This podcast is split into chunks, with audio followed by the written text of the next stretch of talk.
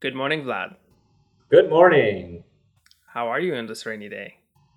It's perfect. I think it's a perfect weather for some podcasting. For staying indoors and doing some podcasting? Yeah, no, you know. I agree. Just inside, chat while the rain's, uh, I think, maybe it's raining already? I don't know. So, welcome to Hacker Bio. It is our, I forgot what count. I think we might be at episode number nine at this point, which nice. Is coming close to number ten, which seems like a milestone that is completely meaningless. Um, uh, so, Vlad, I would love for you to give us a quick intro about yourself and what do you do? Yeah, I'm a software engineer. Currently, I work at Mozilla on the Firefox team. And uh, as part of my job, I have to work with open source a lot. So during my work hours, I work with all open source projects, and uh, off hours also try to contribute to other projects and stay uh, in the know with the latest technology and latest projects that show up on GitHub. And uh, what else? Uh, I also play tennis and uh, play some video games sometimes when I have uh, when I when I try to not to do open source, maybe switch off a bit. Cool. Um, I don't remember the last time I played a video game. I'm glad you have the time. So it's interesting. You there are not a lot of people who say they work in open source, as in you get a paycheck to actually work in open source. And that's probably something unique to companies like Mozilla, of all the examples I can think of. Can you tell us a little bit about how that work environment may be like, or is that any different in any other work environment? And what does the open source kind of twist on it means for you? Yeah, so it's been a couple of years, so I sort of got used to it by now. Uh, but yeah, first couple of, uh, I think maybe months, it was a bit, I don't know what's the word, maybe strange. Uh, it's like, oh yeah, everything I do, like somebody can go and on GitHub and take a look at everything I've done that day, and maybe like even keep track of my work hours or something. It's uh, it's definitely interesting. And I think it's very unique environment in terms of we get a lot of benefits for being open source. We get contributors showing up and asking, like, can I work on this issue? Can I commit code? Uh, that is awesome. And uh, we also get all these tools that are free for open source, which is great, all the C Is and so on. So there's a lot of all these interesting benefits, which I think if I ever have to like switch jobs and work at a closed source company, it would be, I think it would be so weird for me, uh, even though like the rest of the developers have to deal with that like every day, uh, just keeping the code safe and not like not leak any of the internal issues or like uh, secrets or something like that. In our case, we just create public repos and just like, oh, here's this new idea, here's the new project we're working on, and, uh, right away. In some cases, you could get like blogs pick that up and say, oh, Mozilla's working on this new thing, where it could be just somebody just create a repo and that's a funny description, but then it's like, oh, is this like this huge new project that's coming up and like it's gonna be the next big thing? It depends. It's uh, but yeah, we, we create repos every day, and I think we have like also several organizations on GitHub as well, which is just uh, Mozilla this, Mozilla Mobile, Mozilla General, and just uh,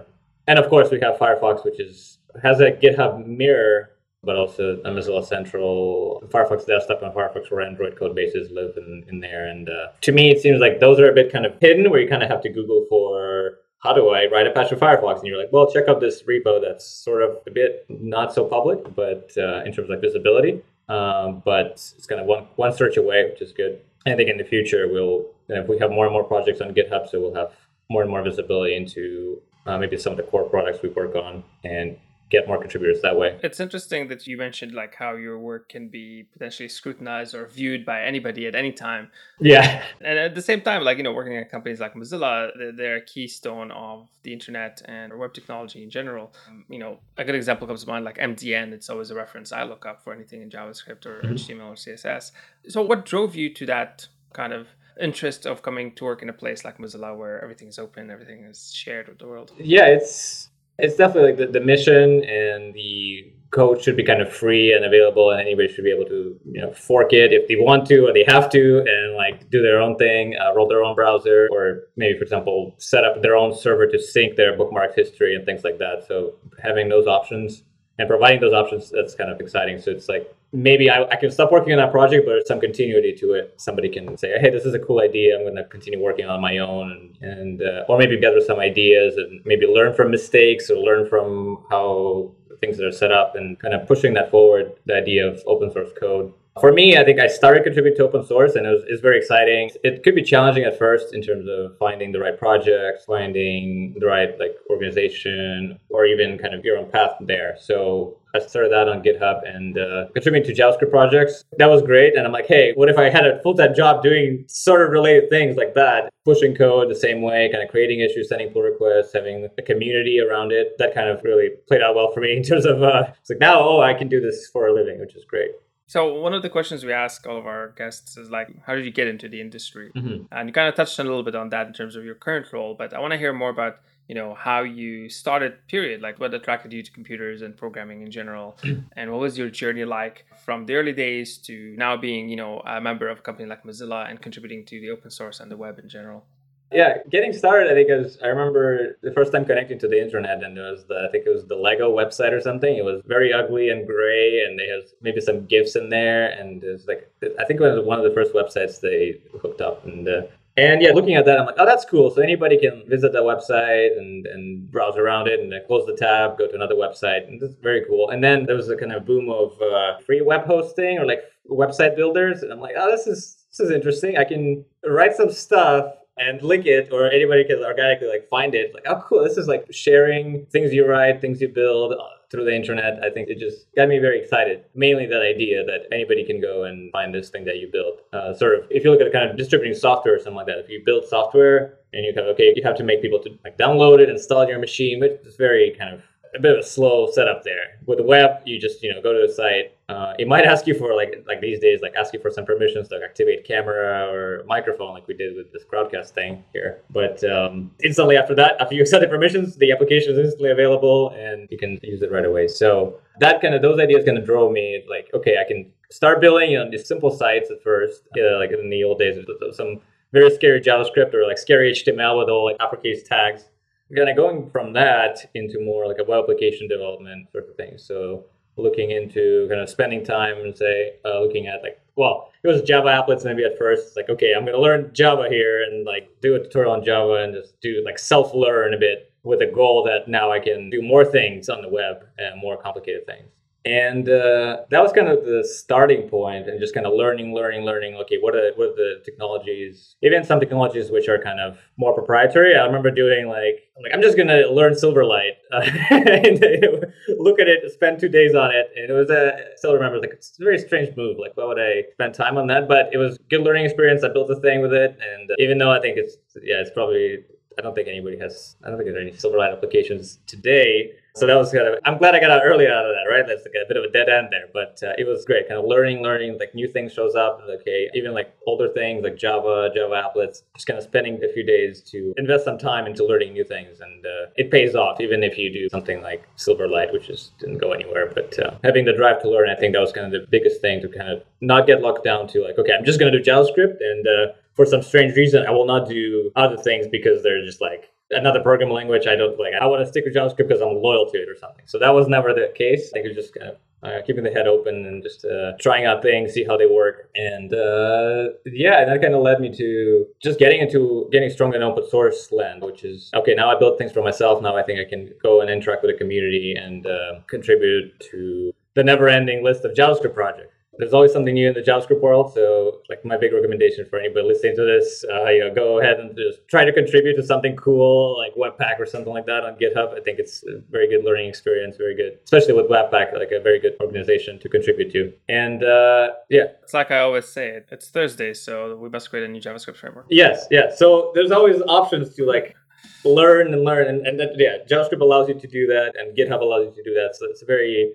It can be challenging in some cases, but it's, if you're kind of set to learn maybe like concepts of Git, concepts of JavaScript, it's very good to uh, to get into that. And uh, you don't have to have the skills, like for instance, like you don't have to have like strong JavaScript skills. You can just slowly ramp up, like get free kind of free coding lessons. I don't know, because from code review of the maintainers of the project, and they at first they could be like, "What are you? What on earth are you doing here? This is some strange code." And then months later, you are like, you could be a core maintainer of some plugin and know this thing and, and know the best patterns of a certain module or something like that. So being able to kind of get into projects like that and talk to people online and, and just ask them, okay, what needs to be done here for the next release and things like that. I, I feel like that helped me like skyrocket towards like the uh, towards like Mozilla and maybe larger open source projects and things like that. So and maybe get to know more people in the industry and meet new people, and it's very connect- useful in our case to have uh, certain connections to uh, you, maybe you touched on a, Yeah. Yeah, you've touched on a couple of topics here I want to double click on and then talk more about.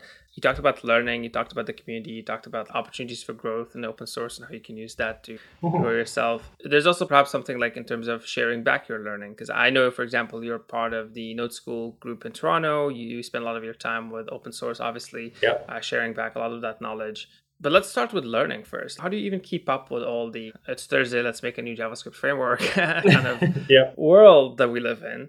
Or even like with all the technologies and frameworks and programming languages, because like you said, you're interested in learning all these things, but are you able to? Are you able to spend the time, or should you be able to spend the time on, on that? Yeah, learning new things, I think it feels like it's a lot of work, but actually, if you just invest maybe thirty minutes of your, like every day to just git clone something and try to run it locally on your machine and make a small tweak to it, I think that's probably my approach. Like, okay, can I run it on my machine? How easy was it to run on my machine? Like, did I have to compile OpenSSL and wait two hours, or it would just npm install, npm start, and uh, it would it like it showed me like a local development or local view of the app or a project, or like the some command line tool ran and it worked. And then kind of, yeah, I get it run locally and then I try to tweak it. Maybe, okay, I'm going to just change some strings here, see how the how it reacts, right? How I can make some changes, maybe make some different output, maybe try to break it and things like that. So with that, I think you get to understand how it's built, how the, uh, for example, in the case of an open source project, how the development team works on it and what challenges they have. I remember for the longest time, I think the most challenging thing for me, and it might sound weird to somebody, is just uh, setting up like Ruby on Rails, because I really wanted to learn it. It was at the time was the next big thing, and uh, I had like a ThinkPad laptop, and I'm like, okay, I'm gonna go get started, and it was like not cooperating at all. It's like PowerShell, C M D in, in Windows, and just like basically, I think in some issues people are like, it's not supposed to work on Windows or something. So I went as far as like building my own Hackintosh, and like, okay, this is my investment. I'm gonna build a Hackintosh, so and then. With that, of course, I had to invest all the time to like learn how to build a Hackintosh, but it was just like one command away to get Ruby on Rails going. So that was awesome that I kind of learned that. So it, it was a bit of an investment in terms of it's kind of totally unrelated thing that I need to learn to, to, to learn Ruby on Rails and to play around with it. But it was a fun experience that I can laugh about today.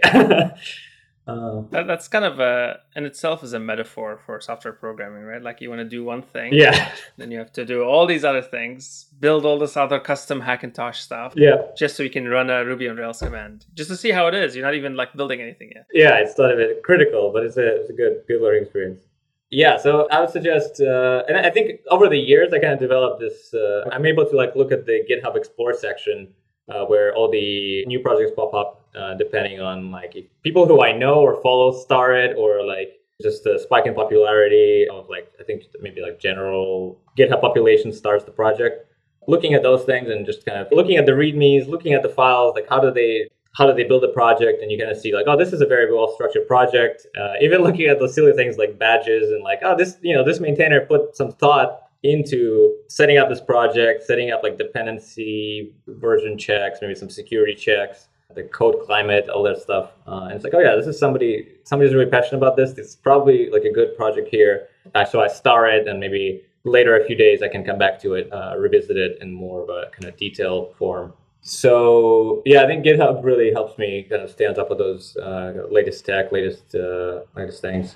Yeah, and yeah, I highly suggest to anybody just follow the latest kind of open source projects, and you kind of see, you start to see trends and like which frameworks are more popular. So like other like fifty new React related tools released this month. It's like, oh, it seems like React is doing well and there's a good community around it. The same with like programming languages like Rust or uh, any new things. Like, okay, so it seems like there's more Rust things released than Ruby things this month, so maybe I should, you know, spend some time looking at Rust uh, in some form to kind of not lose track of it and uh, stay ahead of the crowd a bit with the knowledge there. And uh, I think it's it's very uh, yeah. Is that is that just a?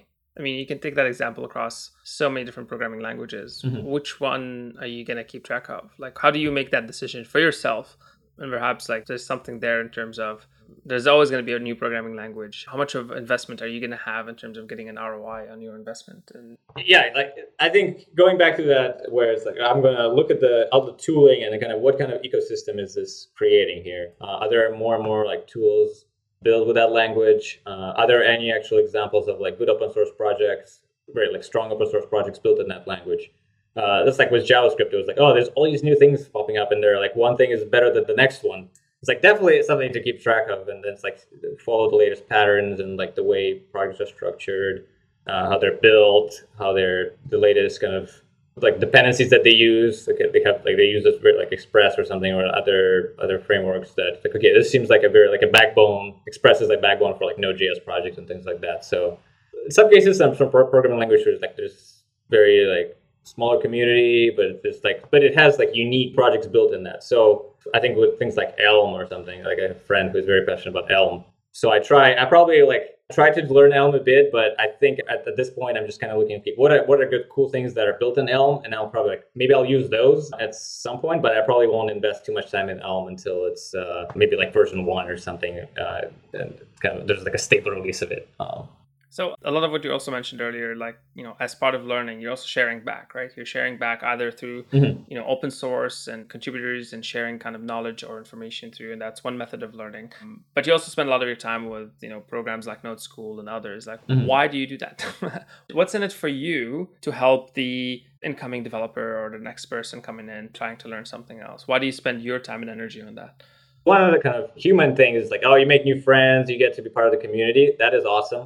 More selfish reasons, I guess you learn, your skills get stronger. You maybe this thing that you did like a dozen times in your work-related project, but once you have to explain it, and like, people talk about a lot about this, but once you have to explain it to somebody in total detail up to like the lowest level, like, okay, why does Node do this? Like, how does it make this H T T P request? Well, we go like, okay, here's how you build Node, and like this is where it actually does the the request magic happens. So yeah, like it's it's definitely part of learning and getting to the point where yeah, you can explain things and you're like, okay, you, you ask yourself like, why why does this do it this way? Like I've done made a H T T P request in Node so, so many times, but like what happens actually in the background? Like let's let's dive deeper and like let's build Node locally and uh, you know make changes to the way it makes H T T P requests or something like that, and, and uh, tr- change some of the low level modules. So. That's, I think, yeah, like learning experience and things like that. Before I was actually like contributing to open source, I was hanging out in the I R C channel and jQuery and it was just helping people with the simple problems where it's like making AJAX requests as well. And that kind of also helped me. I was like, okay, I'm, I know jQuery, but like uh, now I get to you know invest some time in, in people's projects and they're like, they have this setup, which is maybe a huge page with a bunch of like the image galleries, blah, blah, blah. And then they have this small module and you get like, they ask you a question like, here's a bunch of code, I'm stuck. And you get this exercise of like, okay, I'm going to go through and try to understand it, read their setup and figure out a solution. I think that's kind of a very important skill. It's sort of like a uh, bit of a training exercise, maybe for like real jobs where you have to solve like harder problems. You get to kind of help this person online, which you don't know or have no investment in their project. And you maybe, you know, maybe you fail and you can't help them. Uh, and it's fine, but it's a good kind of you train a bit beforehand, and then next time when you actually have to deal with your own project and maybe a similar issue, you're like, oh, I don't know, I, I approached this before on this random, like helping this random person at I R C. Now I'm kind of, I can be more efficient and, and have like a higher skill to kind of solve my own problems with same like same jQuery or JavaScript or any other thing you're working on. So uh, yeah, I think giving back to the community and just kind of, yeah, helps you learn, helps you meet new people, and helps you kind of discover new things as part of that. You get to see what people are working on and what people are passionate about. And uh, it's all part of like the kind of the learning and the human experience, which is great. So you also mentioned that you spend a lot of your personal time doing open source stuff outside of the job open source stuff. And mm-hmm. It sounds like even as part of the idea of contributing and learning and or contributing back to somebody who's learning, uh, there's a lot of your personal time spent on things. So, I mean, one of the things, for example, for me, I find it a bit hard to articulate the enjoyment I get or the value I get for myself of spending all my additional time outside of work on building yet more code and building more software mm-hmm. and creating more projects. Um, and like I try to explain that to my wife or explain that to my parents and my family and friends who are non-technical. And it's always, but you're already doing that nine to five. Why are you spending these extra hours doing the same thing, looking at the same computer screen, doing the same work? But it's not the same work, and there's there's certainly a level of enjoyment in the creation of things. Uh, I want to hear your take on it, and, and why do you invest so much of your personal time in it as well? Uh, yeah, I guess several reasons. I think the the more I reflect on it, I think the biggest reason there is just the more freedom you get. It's like, you know, I'm just going to hack on this thing. There's nobody to stop me or complain about something or like, no, there's no, no code review even, right? I'm just going to push code and I'm just going to go like, ah, I'm just going to type this thing, see if it works. Yeah, go crazy, and you, you you don't get the same, like, especially I think with this unique contrast where it's like Mozilla open source work uh, during the day and maybe like open source hacking in the evening. Uh, yeah, you get the freedom you get, and you kind of kind of cherish that freedom. It's okay, I don't have to like follow any commit guidelines or anything. I'm just gonna send like just dozens of commits and not worry about it. So uh, yeah, the freedom is great, and then also I think yeah, it, it, it's the way kind of to explore new new things and learn new things that we talk about. Just uh, I'm just gonna start working on a project in the language that I don't use at work or something like that. So you, it's good to have that. So the freedom to explore, and I think so far like. Doing those explorations into like, like I'm gonna hack on Elm stuff, or I'm gonna hack on like some Rust stuff. It kind of always, always came back to me and it's like, okay, I've done this in my like open source evening hours, and now I can like make a decision for, like, for some of the work projects. I'm like, oh, this was great. This worked out great in my evening session here. I'm gonna bring it uh, into my kind of work environment. And kind of, it's great to kind of saves you time and helps you be more efficient at work. Uh, but I think that shouldn't be the driving force. So like, I'm not like a, I'm not going to hack on open source because one day like this project will become kind of an, a work project. Probably not. But it's good to kind of spend some time hacking on some uh, weird things, and maybe just uh, I think if you're passionate about coding and you you can uh, can find the time and just say, okay, let's go crazy. I'm going to try this new framework today. Uh, and kind of you have to shut down a place in your mind where it's like, and you have like that it's just like work stuff. Or maybe like some of the stricter rules you have, maybe like some security things, implications or something. Okay, I'm just going to close that down. I can like write whatever here and maybe create some new module, uh, maybe a new JavaScript framework. Uh, it is a Thursday, so we should probably yeah get on that this evening. Um, I want to also hear, what, what do you do outside of tech and outside of programming? Because you mentioned you play tennis as a hobby. Mm-hmm. Um, you mentioned you spend a lot of your time doing contributing to open source and, and learning new things, but I imagine that's not the only thing you do, and you probably do a lot of personal things outside of the technology space. You know, one of our previous guests also goes as far as saying, like, they, the moment they disconnect, they completely disconnect. They mm. don't even, they live in a remote town where nobody even understands computers or technology. And when they disconnect from doing the work, they're, they're just, you know, completely disconnected from everything in all true sense of the word. Uh, so I want to know, like, what do you do to disconnect, and where do you spend your time outside of, you know, hacking on Elm and trying to make, build a Hackintosh just so you can run a Ruby command? Yeah, yeah. I think, I think tennis is probably like my go-to thing to disconnect. I've been thinking about this earlier this week, and it's like it's uh, when you're on the court and you're playing against an opponent, and uh, or like any of the competitions or something. That's the truly you truly disconnect there. You don't have your phone in there. I know some people play with their Apple Watch, which is crazy because you get like a phone call, and I don't know, it's super distracting. But it's good because you get to disconnect and you get to like get into the match. That's where you get the feeling of disconnection. Okay, now I'm not thinking about any of the tech stuff or anything. I'm just thinking, how can I like beat this opponent or something, or how do I become more better at tennis, or you know, better at sports. Also, like besides tennis, I go running, and it's also very good to kind of switch off and just, you know, I'm going to focus on, you know, try to beat a certain time that I, you know, I set earlier, uh, and. Uh, Yeah, that definitely helps. Definitely helps disconnect, and uh, and sports is great. You know, you, you sit in a chair or something, or you have a, even if you have a standing desk or something like that, you still kind of you got to keep active, and uh, um, I think it helps to kind of have those sessions when you're not hacking on something, and just you come back to it with a fresh mind, and it's like I totally did some other thing just now, and uh, you know, back at it, you solve you solve a problem, which is, which is great. You know, you just focus on something for eight hours, and like you're stuck. Um, those breaks are, I think, very important. Like, yeah, people should. Uh, I highly recommend to everybody, you know, again, listening to this, you know, find a hobby that's like helps you totally disconnect, and uh, helps you forget about like, oh, this that, like npm command that I just ran failed, and I'm just gonna kind of feel sad about it all day. Like, no, find an activity that's especially, I think, maybe like keeps you active, and uh, switches like context switches your body from typing on the keyboard all day, and maybe like just sitting, staring at a like a single screen, do something else, like relax your eyes and your body a bit. Well, it's an important topic because there's a little bit of that stereotype in our industry of, you know, programmers and developers are just on a computer all day long, or that's all they do, right? Mm-hmm. And there's no other interest, uh, perhaps, for as at least the stereotype goes. But that's like, you know, the reason I ask those things, and I think it's important to talk about, is because when you look at the, let's say, the next generation of developers or people just getting into the industry today, mm-hmm. um, you know, what are they looking at as the examples? What are they actually looking at as the kind of reference point, if you will? And it's hard to find a good balance or a good story to tell that's, you know, uh, representative of the industry as a whole. Uh, because certainly there's the bad and there's the good. Uh, but I think generally speaking, it's what you said. It's like, you know, people who are passionate about programming and technology in general, or building things, and, uh, you know, people who invest their own time and their own energy in learning and, and sharing and in discovering new things, uh, regardless or not of their job and regardless or not of what their role is. Um, so I think, you know, there's something important there to to message back to the community, but I want to hear what your thoughts on, you know, do you think the pattern you described and the way you do your work and you live your life is something people can look at and learn from? Or is it, you know, as an example, is the amount of energy and effort you put into the community and the open source work something that you think every developer should look into in terms of mm. improving their growth and their career, and, you know, a pattern for success perhaps? Or maybe is, are there other patterns also to follow? What do you think?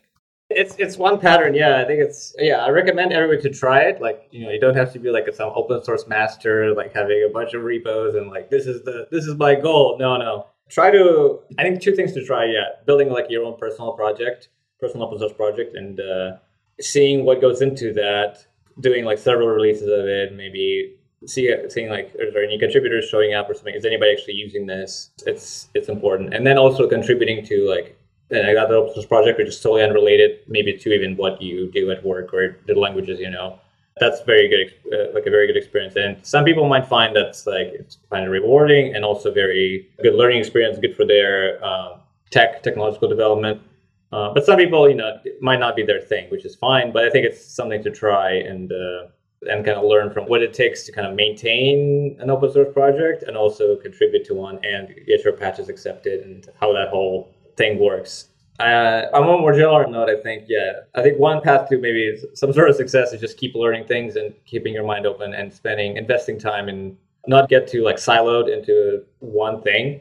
Like don't try to, try out new things, try compare, like maybe like, maybe just compare like, I don't know, uh, we're just going to do Java versus JavaScript. Like, don't say, okay, Java is horrible, blah, blah, blah. I mean, you can like try to build an Android app or something like that in Java or Kotlin these days and just uh, try it out, see how it is. And you don't you don't have to like say, okay, Android is horrible or something like that. I mean, sure, it has its like downsides or something, but you can, you try it, you get a lot out of it. You uh, just spend some time, you invested some time in learning it. And one day you might, you know, somebody shows up and like, okay, we need to fix this problem in Kotlin. You're like, you know, I don't, haven't done this in a while, but uh, you get, you get your return on investment there. So that's my, my suggestion there. Just keep learning things. So do you have any advice for people who are from the outside in, looking at our industry, looking at, you know, the work we do? And like, there's also that stereotype of, uh, you know, developers get paid a lot of money and they get to travel around the world and speak in conferences and do these kind of things, right? Obviously not everybody does that, but there's a little bit of that, you know, glamorous view into it if you're on the outside looking in, right? It seems fun. I mean, it is. Mm-hmm. Uh, and it seems interesting, which it is. But it's also challenging. It's hard, like any other kind of industry or profession. Uh, what advice can you give for people on the outside looking in who are non-technical, non-developers, and they're looking to switch careers? Perhaps they're already in a different career, looking to like, learn programming, get into it, start building their own stuff. Or perhaps they're just, you know, students, they're just looking at figuring out what, what path to follow, mm-hmm. uh, and looking at software development and software computer science as a path. Any advice you have to give there? Uh, yeah, I think maybe some people don't realize that there's a lot of like, free and maybe like free options to get into this, uh, right? So you can, uh, that's the thing.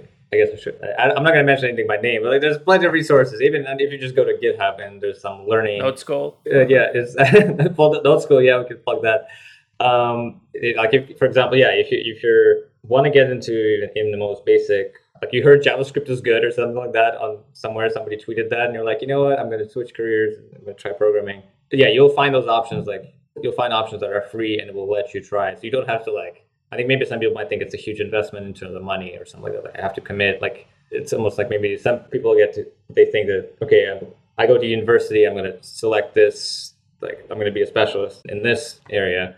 And you have to like make that decision and commit yourself to like I don't know, years and years of learning with that, with like programming and things like that. And maybe like web application development or like uh, software. Yeah, yeah, you can try it. Try some of the free options, uh, see how you feel about it. You know, maybe two or three. It's like, okay, maybe try Node and be like, okay, may, it looks like Node is not, not my thing because it's like I can't build anything in that. But maybe there's a different different Node school that is not Node. You can you can try that. It's like, okay, this this one better. Maybe you kind of you have to invest a bit of time again. Just kind of see, try the waters, I guess, and uh, kind of use those use those options and kind of see if you can on your own without kind of paying anybody. Can you just on your own force yourself to learn this new thing?